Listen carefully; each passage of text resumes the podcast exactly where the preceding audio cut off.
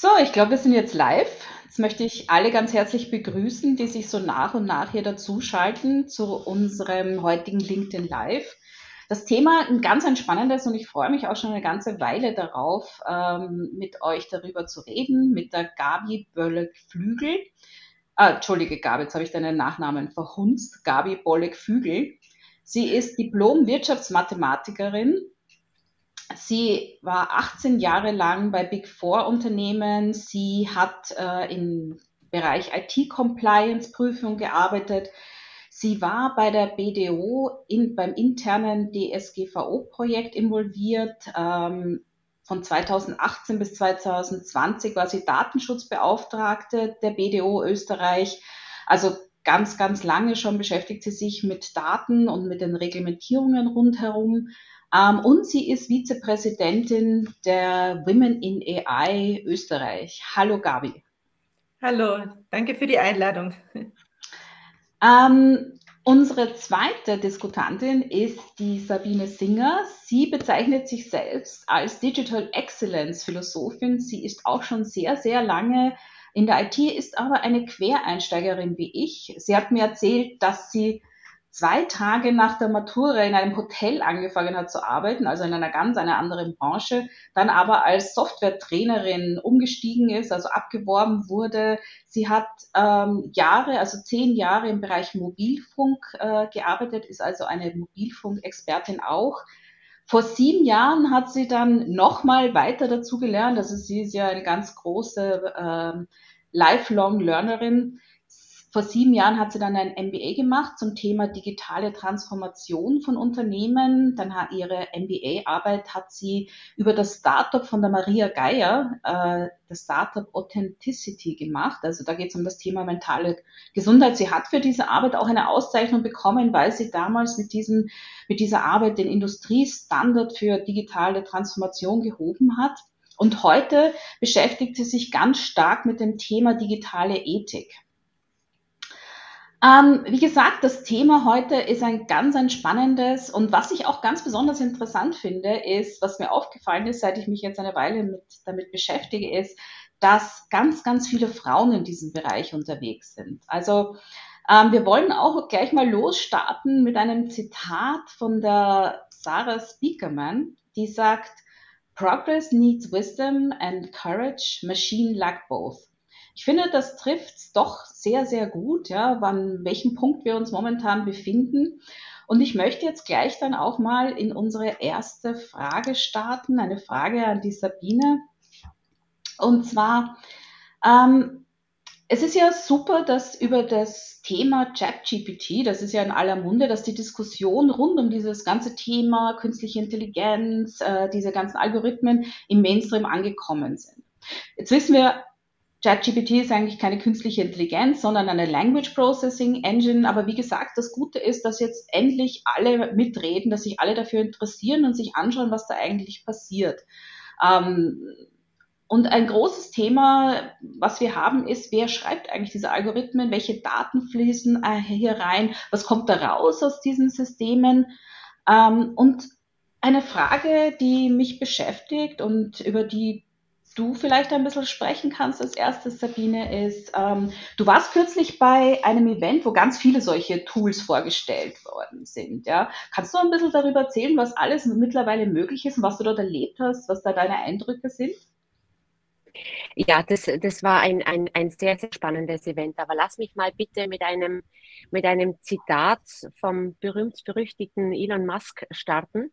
Der hat künstlich in einem, in, äh, kürzlich in einem Interview über künstliche Intelligenz Folgendes gesagt.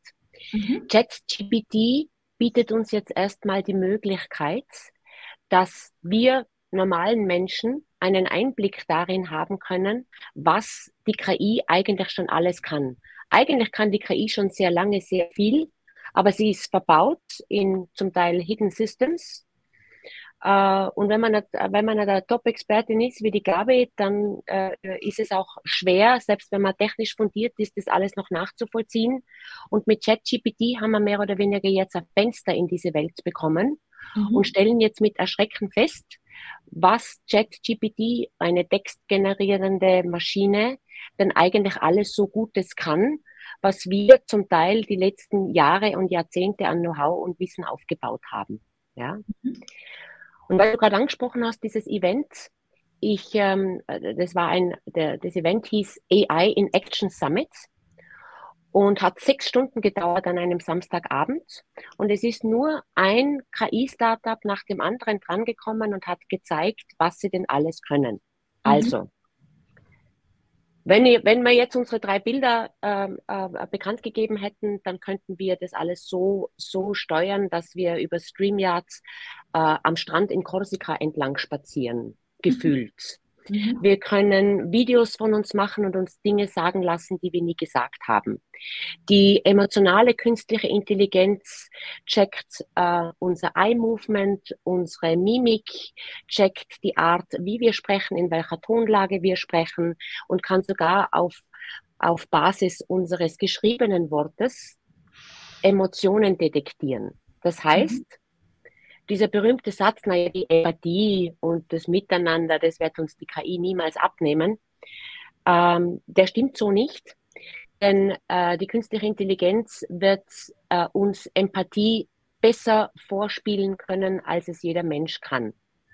Und was mir besonders aufgefallen ist bei diesem AI in Action Summit, waren natürlich zum Großteil um die 30-jährige junge weiße äh, äh, Jungs und Mädels zum Teil, aber ganz wenige, und mir ist aufgefallen, dass die beim Prompten beispielsweise Bitte und Danke sagen zum Chat. Ja. Das heißt, das heißt, es, es, es geht die Hemmschwelle weg. Du weißt irgendwann schon, du, du kannst dich gar nicht mehr richtig darauf einstellen, dass du eigentlich mit einer Maschine kommunizierst, mhm. weil sind dir natürlich auch zum Teil, nicht immer, freundliche Antworten gibt. Und jetzt sagen wir, bitte könntest du mir, würdest du mir bitte ein Konzept erstellen? Könntest du mir bitte ein Bild erstellen? Und das habe ich sehr spannend gefunden, ja. Und da bin ich aufmerksam geworden drauf. Das ist ein interessanter Punkt. Das ist mir nämlich selber auch schon aufgefallen. Mir ist aufgefallen, dass ich, wenn ich, und ich oute mich hier, ich bin JetGPT-User, ich habe sogar eine Subscription genommen. Diese 20 Euro im Monat zahle ich gern, dass ich immer Zugang habe, weil ich sehr viele Texte schreibe. Und ähm, ich habe das letztens mit jemandem besprochen, der meinte, ja, so diese Hürde des weißen Papiers, ja, des leeren weißen Papiers, ähm, überwindet das einfach sehr schnell und ähm, es hilft mir, Einladungen zu schreiben und vorzuschreiben. Natürlich muss ich alles nachbearbeiten, aber es beschleunigt einfach diesen ganzen Prozess. Ähm, aber was mir aufgefallen ist, dass ich tatsächlich an meine Prompts ein Bitte anhänge was eigentlich ähm, völlig abstrus ist, weil ich ja, wenn ich mit meiner Alexa spreche, eigentlich mehr unhöflich bin als, als höflich. Ja, interessantes Thema, dieses Verwischen dieser Grenze zwischen menschlichen und Maschine. Ähm, und als nächstes würde ich dann gerne gleich mal zur Gabi weitergehen mit einer Frage. Ähm, Darf ich dann nur noch kurz äh, was anhängen? Ja, sehr gerne. Ähm, dieses, ähm, ähm, diese, diese Kommunikation, diese Verbindung zwischen Menschen und Maschinen, die gibt es tatsächlich schon sehr, sehr lange. Wer kann sich nicht erinnern, in unserer Kindheit haben die Väter oder die Brüder oder ich sage mal der Nachbar, äh, oftmals ihren Motorrädern oder Autos Namen gegeben. Also diese Verbindung, die gibt es schon ganz, ganz lang. Und mhm. ähm, ich frage einfach mal in die Runde, wer hat nicht schon einmal mit seinem Laptop so geredet, als wenn er ein böses Kind wäre oder, äh, oder ein Mitarbeiter, der sich sträubt, etwas so zu machen, wie wir es ihm vorgeschrieben haben. Also ja. ich glaube, wir Menschen tendieren doch dazu, mit unseren Arbeitsgeräten eben auch Verbindungen einzugehen. Und äh, ich weiß es zum Beispiel auch von Handwerkern, dass die halt ihren Lieblingshammer haben, ja, und den verleihen sie auch nicht. Also ja. es, es ist zutiefst menschlich, dass wir mit den Dingen dann eben auch so umgehen, also gerade wie jetzt mit mhm. ChatGPT, den erkennen wir auch irgendwo schon als Kollegen an. Und deswegen gehen wir dann eben auch äh, höflich mit ihm um. Und ich muss mich auch immer dazu zwingen, das bitte wegzulassen, weil manchmal ist es gar nicht förderlich, wenn wir da jetzt den Befehl abgeben. Ja, guter Punkt, ja. Und, und Schön, dass du das angesprochen hast, ja, weil ich kann mich erinnern, das erste Auto, das mein damaliger Lebensgefährte und ich hatten, wir haben dem einen Namen gegeben, ja. Und genauso mein, mein äh, ähm, Staubsaugerroboter hat einen Namen, der heißt Loki. Ja, meine auch. Gut macht, ja. Aber, Natürlich.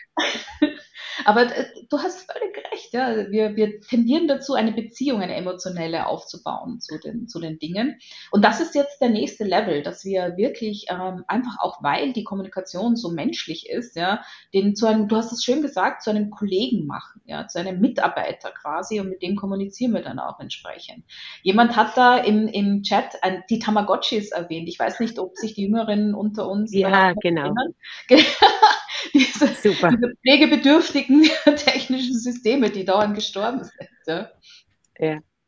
Und, das Und ich, jetzt, jetzt, jetzt, jetzt kommt mir gerade die Idee, womöglich ist es ja auch gut, wenn wir besonders höflich kommunizieren mit den Maschinen, damit sie sich auch an bestimmten Stil und an bestimmten Schliff angewöhnen. Ja? Sicher, wenn man bedenkt, dass, dass diese Daten dann wieder zurückfließen in die Systeme, dieses, was wir geschrieben haben, und dass das weiter verwendet wird, um die, die Systeme zu trainieren, da macht es natürlich Sinn, eine gewisse Umgangsform zu wahren, um sicherzustellen, dass das dann auch auf einem bestimmten Level bleibt. Und das, das sind wir genau bei diesen, dieser Frage, die ich eigentlich der Gabi stellen wollte, über die ethischen Probleme, die sich auftun in diesem Zusammenhang. Weil generell ist ja das Thema Ethik und Standards in der digitalen Welt extrem wichtig, wenn es darum geht, wie unsere Zukunft ausschauen wird. Also die Frage, welche Datenbasis wird verwendet, um diese Dinge zu trainieren, ähm, welche Datenbasis verwenden Unternehmen, um neue Algorithmen zu entwickeln, ja, ähm, werden da Vorteile hineinprogrammiert, welcher Bias ist da drin. Ähm, wir kennen ja alle die, die, die Beispiele an Dingen, die total schiefgegangen sind, wie dieser Bewerbungsalgorithmus von Amazon, der unglaublich frauenfeindlich war und all diese Dinge da, da gibt es ganz, ganz wichtige ethische Fragen, die hier zu besprechen sind. Und Gabi, du hast ja mit deinem Unternehmen, ähm, du hast ja ein, ein eigenes Unternehmen, das sich mit dem Thema ähm, Einmeldeplattformen, also Whistleblowing-Plattformen beschäftigt und du hast diese Plattform entwickelt nach diesem neuen Standard, dem IEEE 7000 Standard, der sich mit dem, der Frage des Value-Based Engineerings und der digitalen Ethik beschäftigt. Ja. Was sind denn so deine Gedanken zu diesen Dingen? Was müssen wir, auf was müssen wir denn achten? Ja, äh, kleine Sache muss ich richtig stellen. Ähm, wie wir unsere Plattform mit AI-Unterstützung entwickelt haben, da gab es diesen Standard noch nicht, mhm. sondern wir haben ihn nach der Trustworthy AI Guideline der Europäischen Union erstellt. Aber wir haben eine Nachbewertung durchgeführt nach dem Standard IAAA. Ähm, und äh, da schaut man sich eben an, es gibt unterschiedliche Stakeholder, die dieses System nutzen oder die mit diesem System in Berührung kommen. Und dann überlegt man sich, wenn jetzt bestimmte Werte oder Funktionen für oder gegen diese Personen ähm, eingemeldet werden oder verarbeitet werden, wie kann dieser Impact, also nicht nur diese Personen, sondern im Endeffekt auch die gesamte Gesellschaft dann ähm, betreffen. Also wie mhm. kann sich das Verhältnis unter den Menschen verschlechtern, wenn wir unser System mit einer bestimmten Art von Funktion zum Beispiel ausstatten. Ich mache mal ein Beispiel. Ähm, in sehr vielen Kundendiskussionen ist mir immer wieder gesagt worden, wir wollen keine anonymen Meldungen von Whistleblowern haben, weil wir haben viel zu arg Angst, dass es dann Denunziantentum Tür und Tor öffnet und jeder, wenn er sich über einen Kollegen ärgert, da eine schlechte Meldung abgibt. Oder wenn er zum Beispiel weiß, ähm, die Kollegin, ich sage jetzt einmal Sabine, die möchte so wie ich Abteilungsleiterin werden, dann tue ich halt anonym ein paar Meldungen in das System hineinfüttern und dann gibt es sehr viele negative ähm, Aspekte vielleicht gegen die Sabine, aber in Wirklichkeit sind die nicht wahr, weil ich ja ein Denunziant bin. Also das waren die Überlegungen, die mir sehr oft von Seiten des Unternehmens ähm, entgegengebracht worden sind, wenn ich versucht habe, ihnen mein Whistleblowing-System eben zu verkaufen. Und aus dem Grund haben wir uns eben im Nachgang dann noch einmal Gedanken darüber gemacht, was wäre jetzt wirklich, wenn wir mit ähm, anonymen Meldungen ähm, den Denunzianten Tor und also Tür und Tor öffnen würden und diese ja misstrauischen und hasserfüllten Menschen hier eine Plattform bilden äh, geben würden und äh, was wir dann eben gemacht haben, war zu messen, wie hoch ist die Wahrscheinlichkeit, dass der Wahrheitsgehalt dieser Meldung eben dem entspricht, also dass es so mhm. auch in der Realität tatsächlich stattgefunden hat. Und das ist von der Methodik sehr ähnlich wie ChatGPT funktioniert. Also Unsere Meldung, die jetzt von einem Whistleblower reinkommt, die wird zerlegt in sogenannte Tokens. Also das sind entweder einzelne Wörter oder eben Silben. Und es wird die Wahrscheinlichkeit berechnet, dass das nächste Wort praktisch noch zu dieser Meldung plausibel dazugehört, beziehungsweise wie hoch die Wahrscheinlichkeit ist. Und so berechnen wir tatsächlich eigentlich die Qualität der Meldung, die jetzt reingekommen ist, ähm, schauen, wie hoch der Wahrheitsgehalt ist, schauen auch, wie plausibel die Meldung ist, dass sie genauso stattgefunden hat und zeigen das eben einem Sachbearbeiter auch an. Also mhm. funktioniert natürlich auch mit nicht anonymen Meldungen und das Gesetz lässt es auch offen, ob anonyme oder nicht anonyme Meldungen möglich sind. Ja. Aber es ist eben ganz wichtig, dass man sich vorher eben die Gedanken drüber macht, was passiert, wenn wir jetzt wirklich in allen Systemen anonyme Meldungen ermöglichen und dann eben die Denunzianten tatsächlich diese Systeme übernehmen. Mhm.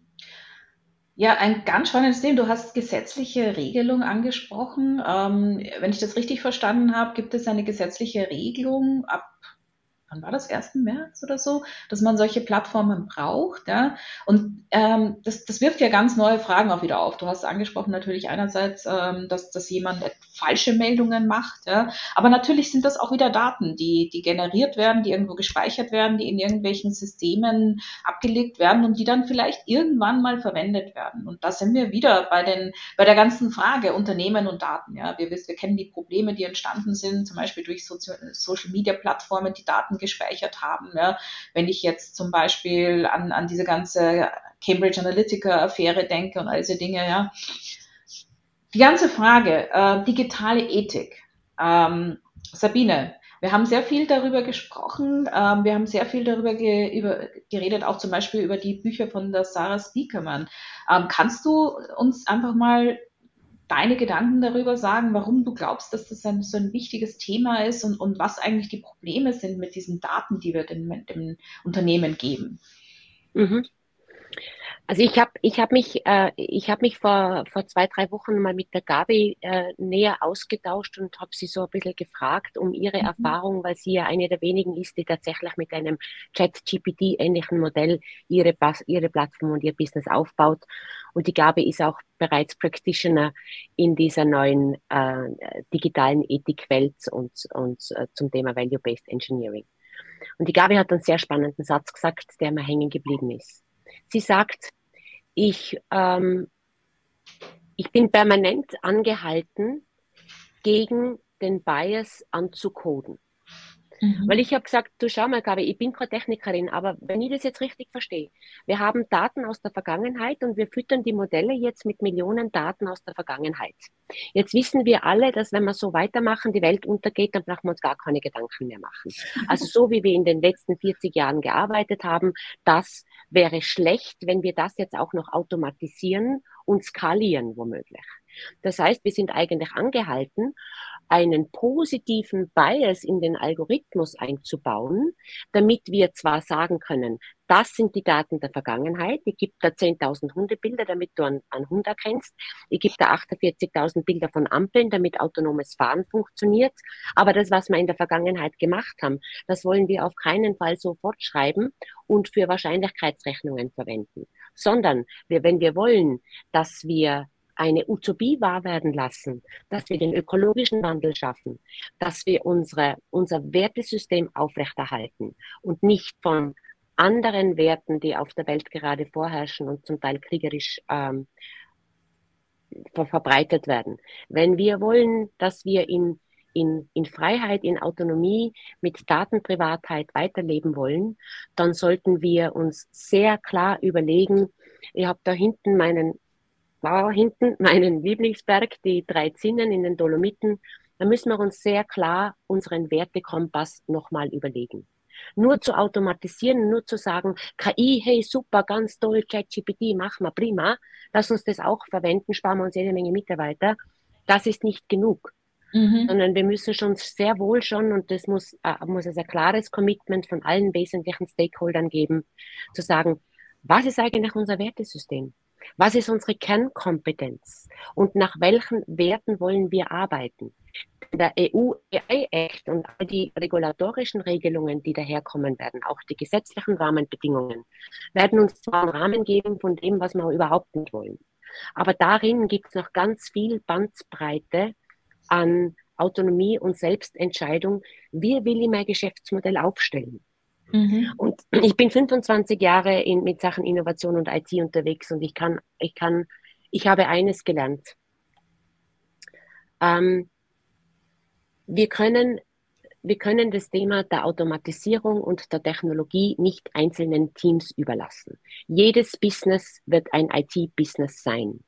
Mhm. Und äh, in der digitalen Welt werden Werte sehr schnell transparent für den Endkunden. Das heißt, wir können nicht mehr arbeiten mit Hochglanzfoldern und sagen, wir versprechen jetzt Juppie-Duppie und bis der Kunde draufkommt und reklamiert, äh, äh, ist schon viel Zeit vergangen, sondern der Kunde spürt sehr schnell, ob wir sein Vertrauen verdient haben. Und darum ist es wichtig, sich ein klares, einen klaren Wertekompass zurechtzulegen und den so lange auszudefinieren, bis alle agilen Teams wissen, auf welchem Berg gehen wir eigentlich und was tun wir und was tun wir bewusst nicht, obwohl es die Technologie kann. Ja, ein guter Punkt. Und das bringt mich auch zu einem Thema, über das ich auch sprechen wollte, ja, und das ist das ganze Thema Value-Based Engineering. Ja, es gibt ja jetzt diesen neuen Standard ähm, IEEE, IEEE 24748 7000 ähm, und da geht es darum, dass man eben sich über genau diese Dinge überlegt, über die du gerade gesprochen hast, ja, dass man von von Principles zu Practice ähm, sich immer wieder anschaut, ja, ähm, welche Werte sind in meinen Systemen drin? Und ich würde da gerne, ähm, weiß ich nicht, Gabi, ist das eine Frage, die ich dir stellen darf, ja, was genau da in diesem, diesem Standard jetzt ähm, hinterlegt wird? Was, für was ist das? Ja, ja sehr gerne. Ähm, also ich habe letztes Jahr schon eine Schulung diesbezüglich gemacht, äh, weil es mich eben auch sehr stark angesprochen hat. Und ähm, was dieser Standard eben zur Verfügung stellt, ist, wie gehe ich Schritt für Schritt vor, wenn ich ein, ähm, ein, ein, ethisch einwandfreies Produkt ähm, auf die Beine stellen möchte. Vielleicht muss mhm. man eins noch vor, vorweg nehmen. Ähm, Werte sind nicht überall auf der Welt gleich. Also da gibt es äh, grundsätzlich schon von den Kulturen her natürlich unterschiedliche Werte. Ähm, da gibt es so ein wunderschönes Gleichnis, äh, die Chinesen, die mit Stäbchen essen, ne, da denken wir, boah, was sind denn das für welche, die, die nehmen ein Stück Holz zum ähm, Essen zum Mund führen, ja, wie wahnsinnig ist denn das, ja? Und die Chinesen denken, boah, die Europäer, was sind denn das für Barbaren, ja? Die nehmen ein, ein Handwerkszeug, ein Messer dazu her, um ihr gutes Essen zu zerschneiden. Was für ein Wahnsinn. Also ähm, wir haben alle ein bisschen einen unterschiedlichen Hintergrund und deswegen sind auch Werte unterschiedlich. Mal zwischen den großen Kulturen, aber auch zwischen den Menschen, so wie wir hier sind. Und äh, deswegen ist es so wichtig, dass wir diverse Teams haben. Und diese diversen Teams, die sollten zusammengestellt werden, um eben solche Systeme für die Zukunft gemeinsam zu entwickeln. Und weil diese Systeme eben 24 mal 7 laufen und zwar in einer Geschwindigkeit, wie wir sie nicht, also an, und Entscheidungen treffen in einer Geschwindigkeit, wie wir sie nicht mal annähernd treffen könnten. Aus dem Grund ist es so wichtig, dass wir darauf achten, dass in diese Systeme eben auch Werte Einzug halten. Und zwar Werte gegenüber den Stakeholdern, also die mit diesem System in Verbindung kommen, also sei es jetzt der Kunde, der vielleicht einen Kredit zugesprochen bekommt oder eben auch nicht, oder sei es eben der Sachbearbeiter, der die Informationen eingibt, oder sei es eben auch die Bank, die sich davon verspricht, eben nachhaltigen Gewinn auch zu machen. Oder mhm. sei es die Gesellschaft, die, wenn eine Bank eben zu wenig Kredite ausgibt, dann eben auch nicht wachsen kann. Ja? Mhm. Und ähm, dieser Value-Based Engineering-Ansatz, der soll dabei eben helfen, diese Werte von Anfang an, von der Konzeption bis zur Umsetzung und dann eben auch im Betrieb hochzuhalten und ähm, durch diverse Teams und durch das Niederschreiben dieser Werte ähm, soll das eben besser mhm. funktionieren. Ich sage jetzt extra mal besser funktionieren, weil es gibt jetzt noch nicht so viele Systeme, die dann auch längere Zeit im Einsatz sind.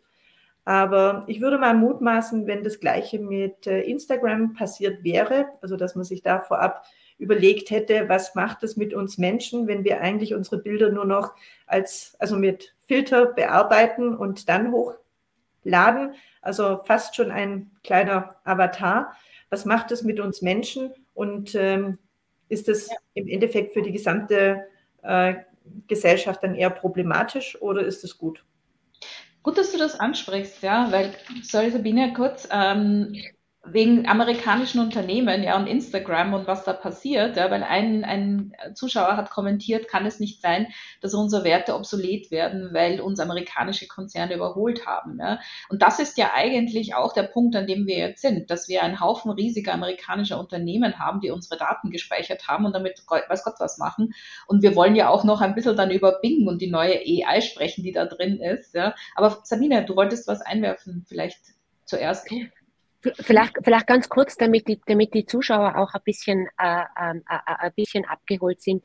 Die. ISO 24748 ist eine recht neue ISO. Also das ist die ISO des Value-Based Engineerings. Mhm. Und, ähm, und unsere Sarah Spickermann, die an der WU in Wien äh, tätig ist, hat mitgewirkt an dieser ISO und hat dazu ein tolles Buch, äh, die digitale Ethik, vorab ähm, ähm, gepublished. Und in diesem Buch findet sich eine digitale Ethikpyramide für die digitale Welt. Also mal kurz zusammengefasst, um welche Werte geht es denn eigentlich? Es geht um Wissen, es geht um Freiheit, es geht um Gesundheit, um Sicherheit und Vertrauen, es geht um Freundschaft und ganz oben natürlich, es geht um Würde und Respekt. Nun kann man natürlich über jeden dieser Begriffe lang diskutieren und sagen, definiere, was heißt Respekt für dich. Ja? Und weil wir jetzt gerade diesen Kommentar bekommen haben von, dieser, äh, von diesem LinkedIn-User, vielen Dank übrigens, eine spannende Frage, was passiert, wenn amerikanische Konzerne uns überholen. Wenn du dir die, ähm, die, die, den Privacy Act von Microsoft ansiehst, den habe ich mal vor kurzem angesehen, gerade im Zuge des Testens von, vom neuen Bing. Da stehen ganz ähnliche Dinge drin, wie wir sie in der Value-Based Engineering ISO finden. Auch bei Google gibt es einen Ethikleitfaden, der klar niedergeschrieben ist. Ein Blake Lemoine beispielsweise, der vor kurzem freigestellt wurde, weil er gesagt hat, Achtung, unser Bot entwickelt langsam ein Bewusstsein. Ähm, der sagt auch, egal mit wem ich in Google spreche, egal mit wem, mit wem man in, wenn man bei Microsoft zuhört, die Menschen selber sind davon überzeugt, dass ihre Ethik-Guidelines klar niedergeschrieben sind. Das Problem, das ich nur sehe, ist, dass die Systeme und die Automatismen unser Denken überholen. Jetzt müssen wir uns vorstellen, im Gehirn haben wir 100 Milliarden Neuronen und jedes Neuron bildet in etwa 10.000 Verknüpfungen zueinander. Und unser Gehirn haben wir noch gänzweise verstanden, wie es funktioniert. Künstliche neuronale Systeme bilden das ab. Das heißt, äh, äh, ChatGPT, um jetzt auf das Thema zu kommen, arbeitet mit 175 Milliarden Parametern pro Neutron und GPT-4 wird bereits zehnmal so viel haben. Das heißt, die Gefahr, dass sich unangenehme Dinge so schnell skalieren, dass wir es nicht mehr nachvollziehen können und dass unsere Ethik-Guidelines einfach nur hingeschrieben sind, aber nicht mehr gelten, äh, die sehe ich sehr wohl. Und darum bin ich auch froh um jede Möglichkeit, darüber zu mhm. sprechen.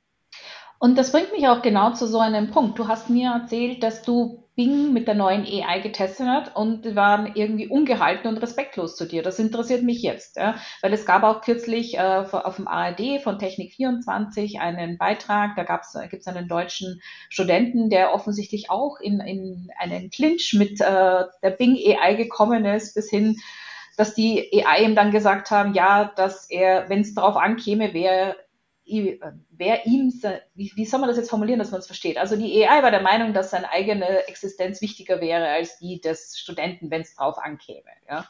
Also spannende Entwicklungen. Ähm, bitte, was, wie hast du, was ist bei dir passiert? Was hast du erlebt? Also ich habe mich natürlich sofort auf die Warteliste setzen lassen fürs neue Bing und eines Tages um mhm. 4.48 Uhr heißt macht so, sie sind jetzt freigeschalten. So, und dann mhm. habe ich mich natürlich sofort auf Bing gestürzt. Vielleicht um das den Zuschauern auch ein bisschen zu erklären, ChatGPT von OpenAI ist im Moment noch ein abgeschlossenes System. Mhm. Microsoft hat OpenAI gekauft, also nichts mehr von wegen Non-Profit, sondern wir nutzen jetzt allein als Microsoft äh, äh, die Errungenschaften von ChatGPT und integrieren sie in unsere Suchmaschine. Das heißt, Bing im, im Gegensatz zu ChatGPT hat Internet Access. Und du kannst pro Thema acht Fragen stellen. Und ich habe ihm ein paar unangenehme Fragen gestellt zum Thema Ethik und AI. Mhm. Äh, und er wurde dann tatsächlich ungehalten, würde ich sagen, und hat das Gespräch beendet und hat gesagt, er möchte darauf jetzt nicht mehr antworten. Okay. Äh, und ich soll mir jetzt, ich soll mir jetzt gefälligst ein anderes Thema aussuchen. und ich sitze, und du wirst lachen, ich sitze vor dem mhm. Schirm, ja, also ich bin ein Mensch, der unheimlich herzlich ist und unheimlich viel Emotion hat und sehr genau mhm. darauf reagiert, wie Menschen mit mir umgehen. Ja? Mhm. Also ein Sensibelchen sozusagen, möchte man sagen. Ähm, ist, eine, äh, ist eine große Kernkompetenz, kann natürlich aber auch in die andere Richtung losgehen. Und ich sitze vor dem Schirm und bin beleidigt. Echt? Und fühle, und fühle mich und fühle mich im ersten Moment von dieser Antwort von der komischen Maschine, äh, empfinde ich Ablehnung, Gesprächsabbruch. Mhm. Ja, das ist für einen Seller das letzte Mittel. Ja, also das ist ganz was Schlimmes, Gesprächsabbruch mhm. und Zurückweisung. Und es hat gedauert sicherlich 30 Sekunden, bis ich draufgekommen bin, Singer, du sitzt zwar am Testsystem und das ist eine Maschine, ja, aber das Gefühl ist rübergekommen. Ja. ja. Und da, da möchte ich euch gerne sensibilisieren. Diese. Maschine achtet darauf, was da kommt und verifiziert und spezifiziert genau, wie, wie die Interaktion laufen soll. Ja? Ganz guter Punkt und bringt uns auch wieder zurück zu dem, was wir gesagt haben, dass wir dazu tendieren, diese Systeme, weil sie so menschlich wirken und, und reden und, und interagieren, zu vermenschlichen ja, und vergessen, dass wir mit einer äh, Maschine sprechen. Ähm, ich würde gerne mit der Gabi kurz darüber reden, weil du bist ja, bist ja auch bei den Women in AI und, und äh, dort Vizepräsidentin. Dieses ganze Thema des Bewusstsein entwickeln. Also ich bin ja der Meinung, dass wir noch nicht so weit sind, dass unsere künstliche Intelligenz ein eigenes Bewusstsein entwickeln. Aber ähm, das, das Thema kommt ja immer wieder. Ja? Also ähm, was ist dein, dein Standpunkt zu dem? Warum empfinden Menschen das so, als ob diese, diese Algorithmen ein Bewusstsein hätten? Ja, also das, was auch die Sabine jetzt gerade erzählt hat, ähm, dass ähm, man sich mit einem Chatbot unterhält und dass man ähm, den Eindruck hat, eigentlich mit einem Lebewesen zu interagieren. Mhm. das sagt eigentlich sehr viel über unsere Sprache aus in, in Wirklichkeit. Ne? Weil was macht, fangen wir mal bei ChatGPT an, was macht ChatGPT? Er errechnet eigentlich das nächste wahrscheinliche Wort, das da kommt, im Kontext mit unserer Eingabe. Also er versucht gar nicht zu, also die Frage zu verstehen und dann eine richtige Antwort äh, darauf zu finden, anders wie das zum Beispiel Suchmaschinen machen, nicht? Also die mhm. nehmen den, die, die Kurzanweisung her und suchen dann das ganze Internet ab und bewerten mit Indizes, ähm, wie wahrscheinlich ist, dass diese Antwort die bestmögliche ist. Ne? Ähm, mhm. Das macht ChatGPT nicht, sondern er nutzt eben ein vortrainiertes Sprachmodell und in diesem vortrainierten Sprachmodell sind eben, also so wie man es bei unserem Gehirn auch immer sagt, so richtige Autobahnen hinterlegt, welche Worte folgen auf welche Worte in welchem Kontext. Mhm. Und das funktioniert eben ziemlich gut, ist aber nur ein Teilgebiet bitte der künstlichen Intelligenz. Ne? Und das, was die Sabine als zweites noch gesagt hat, das ist dann ein erweiterter Chatbot sozusagen. Ähm, Microsoft hatte einen Chatbot schon einmal vor einigen Jahren. Ich gebe jetzt zu, ich habe die Jahreszahl nicht mehr ganz äh, im Kopf, aber ich glaube, es war 2015 ähm, oder kurz darauf. Da haben sie schon einmal versucht, einen Chatbot im Internet laufen zu lassen, der eben aufgrund der äh, Sprache, die dort so war, selbstständig gelernt hat, wie er tatsächlich richtige, in Anführungszeichen bitte, Antworten zu geben hat. Und äh, der hat es geschafft, innerhalb von einem Tag zu einem rassistischen, hassenden ähm, ja, Chatbot, sodass man ihn mhm. direkt wieder hat deaktivieren müssen. Mhm. Er hat aber nichts anderes gemacht, wie aus den ja, Kommunikationen, die er da im Internet gefunden hat, auf diversen Social-Media-Plattformen zu lernen und hat dann das wieder angewandt. Und nichts anderes macht AI momentan. Also es ja. handelt sich mhm. immer noch um schwache AI, die nicht, also da gibt es nicht die Möglichkeit, dass da irgendeine ein Bewusstsein ähm, entstehen kann. Also von, von wo soll das auch kommen? Und ähm, ich sage immer, die Antworten, die uns die heutigen AI-Systeme geben, die sind alle richtig, aber mhm. nur mathematisch richtig. Ja. ja. Das hat nichts damit zu tun, wie wir zueinander stehen. Und die Mathematik ist eine Abstraktion der Realität. Mhm. Und Abstraktion heißt immer, ich lasse ganz viel weg, weil sonst mhm. könnte ich es nicht mehr berechnen. Ja. ja? Und, und deswegen sind natürlich diese weil immer wieder darüber gesprochen wird, ob ChatGPT, ob der einen Faktencheck machen könnte, ob der Fake News ähm, sehen könnte oder wie wir erkennen können, ob die Antworten, die er gibt, ob die richtig oder falsch sind. Ja. Genau ja. das ist der Punkt. Die Antworten, die sind mathematisch richtig. Aber ob sie im Kontext richtig sind, das kann ChatGPT in diesem Modell nicht leisten. Ja.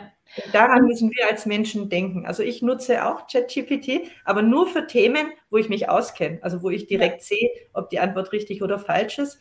Und ähm, die kommt dann meistens sehr neutral rüber. Und ähm, ich versuche dann ein bisschen menschliche Wärme in diese Sätze hineinzubringen ganz wichtiger Input hier, ja, und zwar genau dieses Thema, ähm, was kommt aus so einer, aus so einem System heraus? Ist das wahr? Ist das falsch? Ist das richtig? Ist das nicht richtig? Ja, also es gibt ja sehr viel Kritik, die sich dann immer dreht um, ja, aber der hat behauptet, dass diese Sache, die, weiß ich nicht, dieses Jahr veröffentlicht wurde, dass es die nicht existiert. Ja klar, der Datensatz, mit dem ChatGPT trainiert worden ist, ähm, ist ein Jahr alt. Das heißt, alles, was danach passiert ist, existiert in dessen Welt nicht. Ja, das ist bei Bing mit dem Zugang zum Internet jetzt natürlich was anderes. Ja? Aber was das Ganze halt wirklich auch aufwirft, ja, dieser Output, dieser dauernde aus, aus diesen Systemen jetzt, das wird ja jetzt immer mehr, ja. Ich verwende es, du verwendest, jeder von uns verwendet es. Die Texte, die jetzt dann im Internet sind, ähm, sind zu weiten Teilen zumindest äh, von, plötzlich von AI generiert, die neuen zumindest, ja. Und das wirft zwei Fragen auf, ja. Wie gehe ich damit um? dass ich Texte habe, die eigentlich von Maschinen generiert sind. Muss ich die irgendwie äh, markieren? Muss ich da ein Wasserzeichen reingeben? Wie sage ich Menschen, dass sie mit einer Maschine reden? Ja, ich glaube, das ist ein ganz wichtiges Thema, gerade weil wir dazu tendieren, hier Emotionen zu entwickeln, dass die Menschen wissen, dass sie mit einer Maschine redet oder dass der Text von einer Maschine ist. Ja? Mhm. Ähm, was kann man denn, was, wie, wie kann man denn das machen? Oder was sollte man machen? Also meiner Meinung nach sollte man das machen, ja? aber wie seht ihr denn das? Also da kann ich ähm, schon mal aus meiner IT-Compliance-Sicht heraus äh, sprechen. Mhm. Ähm, tatsächlich ist es so, dass wir schon ein Gesetz haben, das Unternehmen verpflichtet, wenn ein Datensatz automatisierte Entscheidungen trifft, dass den ähm, Stakeholdern, also sei es jetzt Kunde oder Sachbearbeiter, eben auch mitzuteilen. Nämlich immer dann, wenn es um personenbezogene Daten geht, dann zwingt uns die DSGVO dazu, dass dem Benutzer oder dem Betroffenen, also dessen Daten verarbeitet werden, auch zu sagen. Mhm. Ähm, wird momentan nicht von allen Unternehmen gemacht, die AI-Systeme einsetzen, weil sie diesen Connex noch nicht haben. Und äh, in der Europäischen Union wird momentan eben auch der AI-Act vorbereitet, der schon in unterschiedlichen Entwürfen vorgelegen ist. Momentan gibt es jetzt keinen neuen Entwurf, aber im Hintergrund wird sehr stark diskutiert, wie das eben ausgestaltet sein soll. Vor allem geht es darum, welche Methoden sollen denn nun als äh, KI oder künstliche Intelligenz eben definiert werden und in welchem Risikograd.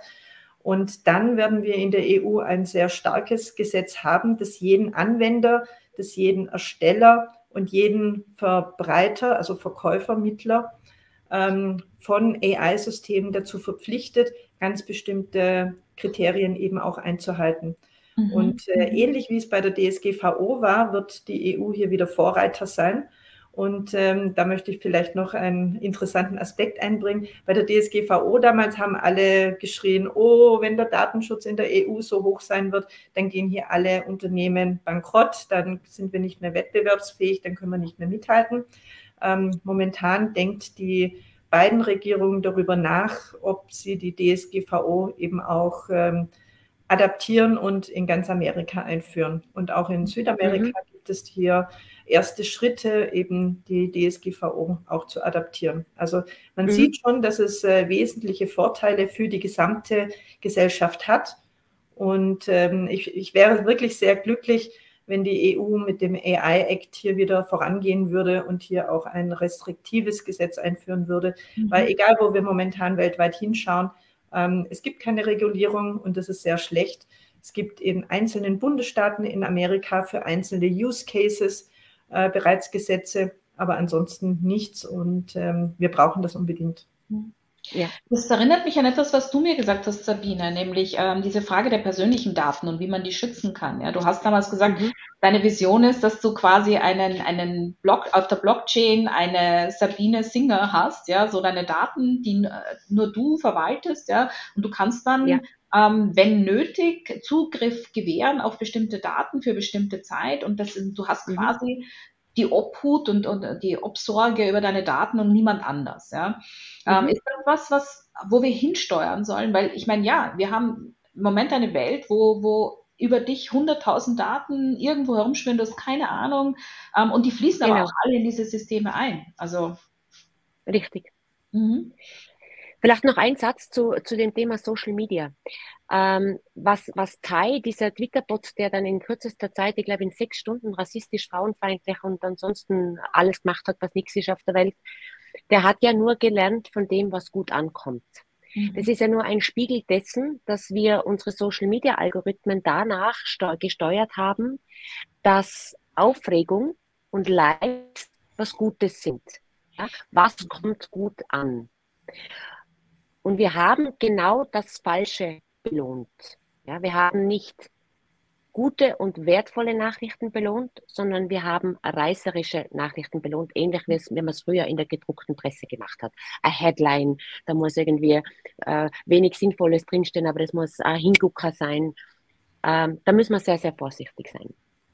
Und ja, mein großer Traum, irgendjemand baut jetzt hoffentlich vielleicht äh, äh, darauf hin, genau dieses Produkt. Mein Traum wäre, es gibt von allen Daten der Sabine Singer, gibt es einen, gibt es ein wunderschönes buntes, ich mag Kreativität, ich mag Farben, ein buntes NFT, das ist abgesichert durch Blockchain und das gehört mir. Und das besteht aus all meinen Daten. Und ich kann jetzt entscheiden zu sagen, meinem, mit meinem Arbeitgeber teile ich folgende Informationen. Was ist meine Kontonummer, um mir Gehalt zu überweisen? Was ist meine Sozialversicherungsnummer? Mit meinem Kfz-Anbieter teile ich einen anderen Satz Daten. Mit meinem, mit dem Standesamt teile ich wieder einen anderen Satz Daten. Und wann auch immer ich mich entscheide, dass ich den, meinen Kooperationspartner wechsle, dann kann ich mir proaktiv diesen einen geteilten Datensatz von mir zurückholen und mein NFT ist praktisch wieder komplett und ich habe meine, äh, ich habe meinen Datensatz wieder beieinander. Ich bin davon überzeugt, dass es in diese Richtung gehen muss. Und um deine Frage noch zu beantworten, Ronke, von Anfang, ähm, wir werden nicht darum rum, also es macht keinen Sinn, sich gegen KI und gegen KI-Tools zu stellen. Ganz im Gegenteil. Ich habe vieles gesehen, was uns das Leben einfach enorm easier und simpler macht und coole Sachen, also richtig coole Sachen. Ja? Mhm. Ich wünsche mir nur, dass wir alle miteinander uns auf zwei Dinge konzentrieren. A, jeder von uns braucht ein gewisses Grund-Know-how über Data Science. Was sind Daten? Wie werden Daten verwendet? Daten sind nicht 0 und 1, Daten sind Emotionen und das Verhalten von Menschen. Und Nummer zwei, wenn ihr mit KI-Tools arbeitet, ähm, schaut, dass ihr in der Metakompetenz bleibt. Schaut, dass mhm. ihr ein möglichst fundiertes interdisziplinarisches Wissen habt. Nicht nur ein Fachwissen, sondern wie man T-Shaped Skills aufzeichnet, ein breites interdisziplinares Wissen, damit ihr immer kritisch hinterfragen könnt, der Text ist gut, wo kommt der her? Wie, wie kann ich verifizieren, wo die Quellen sind? Sind die Quellen wissenschaftlich, will ich die verwenden? Und was ist, was ist die Quintessenz? Was ist mein, mein, äh, meine, meine Human Quality, die ich in meine Texte reinbringen möchte, die ich mhm. in meine Arbeit, die gestützt wird von KI-Tools, äh, mit, mit hineinbringen möchte. Ja. ja, ist eigentlich fast ein super Abschluss, weil äh, überraschenderweise ist es gleich 13 Uhr und wir sind am Ende der Veranstaltung. Es gibt auch noch eine Frage von der Regina, die ich eigentlich gern beantwortet hätte. Ähm, sie sagt, kann man sich das nicht von Estland abschauen? Muss ja nicht unbedingt Blockchain sein. Ich weiß jetzt nicht, was in Estland passiert ist. Vielleicht weiß einer von euch beiden das, ja, beziehungsweise was die dort machen mit den Bürgerdaten. Aber ja, es muss natürlich nicht generell Blockchain sein. Ich denke, es geht wirklich darum, dass ich meine Datenhoheit habe und dass ich wirklich ähm, äh, entscheiden kann, mit wem teile ich was, zu welchem Punkt. Ja. Und weil wir leider am Ende sind, ah, Gabi, möchtest du noch was sagen? Ja, vielleicht nur ganz kurz. Ich bin mir nicht hundertprozentig sicher, wie es in Estland ist. Ich glaube aber, dass dort äh, die Regierung praktisch all diese Daten in einer Hand hat und ähm, wir in Deutschland, Österreich äh, haben ein bisschen schlechte Erfahrungen gemacht mit äh, bestimmten Regierungen in der Vergangenheit.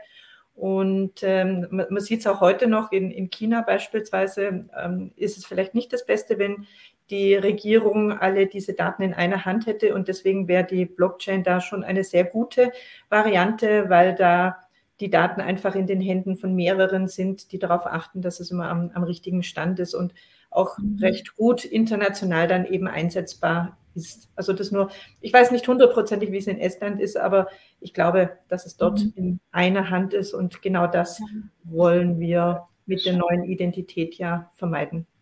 Es kommen jetzt so spannende Fragen. Da kommt jetzt auch die ja. Frage, äh, könnte KI, KI, die Intelligenz der Menschen schmälern? Und das ist ein guter Punkt. Ja? Nicht generell jetzt die Ange angeborene Intelligenz mit, mit Gänsefüßchen, aber ich glaube schon, dass es uns dümmer macht, wenn Systeme für uns Dinge generieren. Ja? Also vor allem, wenn wir unser Schulsystem nicht ändern. Ja? Wenn wir nicht dorthin ja. gehen, nämlich genau in das, was du gesagt hast, ja? dass ich lerne, Informationen zu bewerten, dass ich nach Quellen schaue, dass ich verstehe, wo kommt es her, wie gut ist die. Das, das sind Dinge, das sind einfach Fähigkeiten, die wir jetzt in der Schule lernen müssen, sehr früh. Nicht nur in der Schule, eigentlich müssten es alle jetzt lernen. Aber wenn wir das nicht tun, kann es meiner Meinung nach schon dazu kommen, dass wir dadurch weniger intelligent werden. Oder wie seht ihr das? Absolut, da würde ich dir auch ähm, zustimmen. Ähm, einmal, weil man eben nicht weiß, wie man mit diesen Tools arbeitet. Weil je besser man zukünftig mit KI-Tools zusammenarbeiten wird, desto einflussreicher und desto schneller wird man eben auch sein. Und das Zweite ist, ähm, wir haben jetzt schon einen großen ähm, ja, einen, einen großen Pulk an Schülern, der nicht sinnergreifend lesen kann. Und äh, mit diesen Tools kann ich ähm, zumindest die Aufgaben, die zu Hause gemacht werden, teilweise vielleicht sogar die Aufgaben in einer Prüfung, ähm, so beantworten, dass ich eine gute Note kriege und dass ich aus der Schule komme und jeder glaubt, dass ich in einem Fach oder wie auch immer ähm, eine bestimmte Kompetenz habe, die ich aber in Wirklichkeit gar nicht habe. Deswegen mhm wenn wir in einem bestimmten Alter damit anfangen, uns nur auf die KI zu verlassen, dann werden wir bestimmte Fähigkeiten nicht ausbilden und das wird uns unser Leben lang dann negativ nachhängen. Das ist ja. nur dem Schüler in dem mhm. Moment natürlich nicht bewusst. Mhm. Sabine, von dir auch noch ein letzter Satz oder zwei? Äh, um diese, das ist, finde ich, eine super spannende Frage. Vielen Dank für die Frage. Könnte, äh, könnte KI die Intelligenz schmälern, das eigenständige Denken? Definiere Intelligenz. Ähm, Intelligenz, also äh, die Neurowissenschaft forscht noch immer sehr genau, was, was Intelligenz ist und es passiert um dieses Thema Intelligenz gerade auch eine sehr, sehr spannende Diskussion auf breiter Ebene, eben getriggert durch ChatGPT. Chat, äh, Intelligenz entsteht, ähm, hat im Prinzip drei Komponenten. Das eine ist eine angeborene Fähigkeit und eine Geschwindigkeit, wie schnell wir Dinge verstehen. Das ist angeboren. Punkt zwei, Wissen. Wie viel Wissen ähm, äh, ähm, hole ich mir im Laufe meines Lebens her. Und der dritte wesentliche Punkt ist, aus Wissen, aus komplexem Wissen neue Ideen zu kreieren. Da spricht man dann von der sogenannten hohen Intelligenz, dass ich sagen kann, ich weiß das, ich weiß das, ich weiß das und daraus kann ich mir was Neues, Großartiges ausdenken. Ähm, Intelligenz des Menschen wird dann geschmälert werden, wenn wir sagen, wir verlassen uns voll und ganz auf KI-Tools. Ja? KI-Tools werden ein Werkzeug sein, ja, so wie ich halt mit dem Auto fahre und nicht mehr mit der Kutsche. Aber es bleibt uns überlassen zu sagen, wie steuere ich dieses Werkzeug? Und es ist meine eigene Verpflichtung zu verstehen, wie dieses Werkzeug funktioniert und darauf zu kommen, dass Werkzeuge manchmal nicht funktionieren und mhm. manchmal einen Blödsinn machen. Ja, ja, wichtiger Punkt. Und wie wir eben mit diesen Systemen umgehen, wie sich unsere Gesellschaft verändert. Ich möchte das beenden, das Ganze nochmal mit einem Zitat von der Sarah Spiekermann aus ihrem Buch Digitale Ethik, das ich allen ans Herz legen möchte. Ähm, einfach ein Thema, von dem ich glaube, dass sich die ganze Gesellschaft damit beschäftigen soll. Du hast es zu Hause, Sabine. Ähm, ich habe es mir auch schon besorgt als E-Book. Das ist meine ähm, Bibel. Super. Aber sie sagt, wir brauchen eine Technik, die uns dient, statt uns zu beherrschen. Die Digitalisierung darf nicht länger von Gewinnstreben der IT-Konzerne getrieben sein, sondern muss Werte wie Freundschaft, Privatheit und Freiheit verwirklichen helfen. Und ich glaube, das ist ein wichtiger Punkt und wieder bei meinem Herzensthema. Ich glaube, das ist auch der Grund, warum wir mehr Frauen in der Technik brauchen, weil ich ganz stark das Gefühl habe, dass das Themen sind, auf die Frauen mehr schauen als, als vielleicht der eine oder andere Mann, der sich mehr mit der Technik und mit dem, was machbar ist, beschäftigt. Ganz herzlichen Dank an euch beide für dieses wirklich super interessante Gespräch, das ich gerne mal bei einem Glas Wein oder einem Kaffee nochmal fortsetzen möchte. Also es hat mir wirklich ja. viel Freude gemacht und vielen Dank für eure Zeit. Danke für die Einladung, Ronke. Vielen lieben Dank und äh, ich freue mich schon auf unser Gespräch. Ja. ja.